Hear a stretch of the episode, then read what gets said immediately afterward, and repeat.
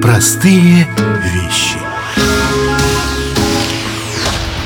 Всем привет! Это подкаст «Вести Воронеж». С вами «Простые вещи» в студии я, Оксана Сильверстова. Периодически во всемирной компьютерной сети наталкиваюсь на всякие разные социологические или, не знаю, психологические исследования. Вот результаты одного из них про кризисные явления, связанные с рынком труда. Около 40% опрошенных не устраивает их работа, и они бы не против были ее поменять, но сейчас кризис, и они никаких движений резких совершать не намерены. А вот чуть меньше 15% рады тому, что все это происходит, что это период обновления, и они готовы к переменам, готовы в том числе и работу поменять. Их только подстегивает, в общем-то, то, что придется рисковать. Но, как видите, смельчаков у нас маловато, а психологи упорно утверждают, что кризис открывает дорогу переменам. И после него всегда рождается что-то новое. Со мной рядом Лилия Кострыкина, психолог. Вот о переменах мы с ней и поговорим. Здравствуйте, Лилия.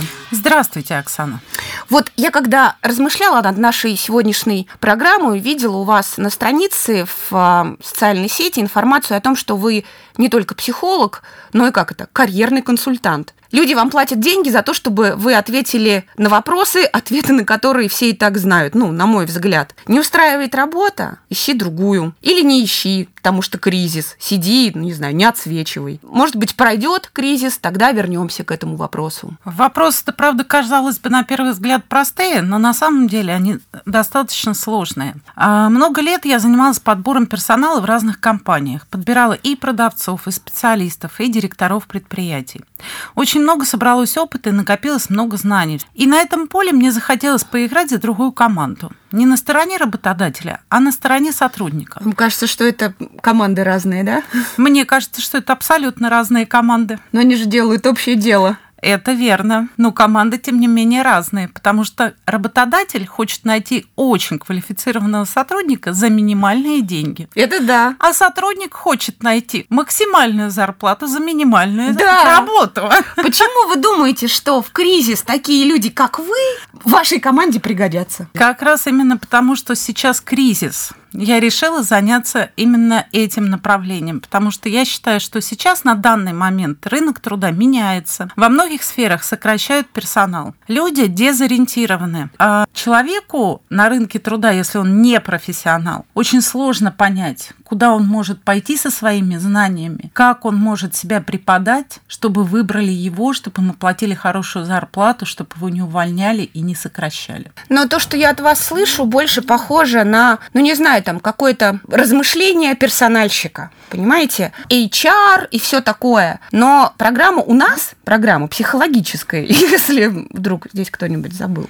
Нет, никто ничего не забыл. За любой работой лежит желание человека реализоваться как личность. Как это соотносится с тем, о чем мы говорим? Очень часто психологические проблемы мешают человеку найти ту сферу, в которой он будет хорошо и с блеском реализовываться. Ну, сказала мама пойти в юриста. Хорошо у мальчика хватило смелости после юриста пойти туда, куда хочется. Угу, а бывает, что так на всю жизнь. А бывает так, что всю жизнь, всю жизнь человек мучается, там работа не нравится. И очень часто люди, которые ко мне приходят и жалуются на работу, да, когда мы начинаем разбирать их э, вопросы вопросы и проблемы, которые у них возникают, выходит совершенно не про работу, а про вообще неудовольствие от жизни. Это какие-то жизненные установки, что у меня, например, чего-то не получится, что я не смогу, что у всех получается, а у меня нет. Мама в детстве говорила, например, ну, руки у тебя не с того места растут. Или... Соответственно, я что-то не способен, да? Да, не способна я что-то достичь, я не успешная, я не умею, я не смогу. Успех – это не про меня. Карьерный консультант возвращает уверенность? Есть? Конечно. Карьерный консультант находит ваши ресурсы, которые у вас есть. Они есть у каждого? Абсолютно у каждого человека есть ресурсы. Ко мне пришла одна клиентка и сказала, я боюсь. Боюсь умереть с голоду, потому что сейчас меня сократят с работы, я не найду другую, и т.д. и т.п. Вот это то, что я хотела вам сказать. Что и требовалось доказать. Вот. Да, и правда страшно.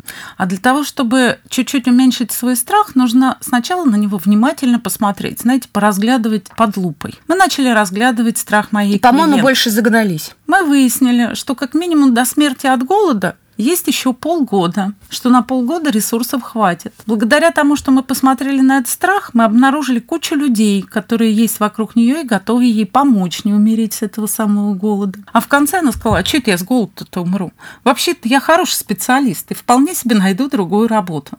И тогда возникает такое, знаете, чуть-чуть повышается самооценка и уверенность в себе. Э, сложно в это поверить, но когда вы так как-то уверенно говорите, невольно начинаешь думать, что и правда, может быть, в этом кризисе есть эти самые новые возможности. Может быть, одна какая-нибудь, да, обломится, а может быть, не одна, может быть, две. Самое главное – посмотреть посмотреть, посмотреть на то, что происходит, посмотреть на то, как меняется мир, в какую сторону он меняется, поузнавать какую-то новую информацию про свою профессию, может быть, получить что-то еще дополнительно.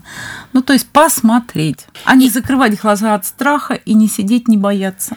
В общем, если нам бояться уже не так страшно, то эта программа в скором времени появится на сайте вестиврн.ру в нашей группе ВКонтакте «Простые вещи». Радиопроект, есть подкасты «Вести Воронеж».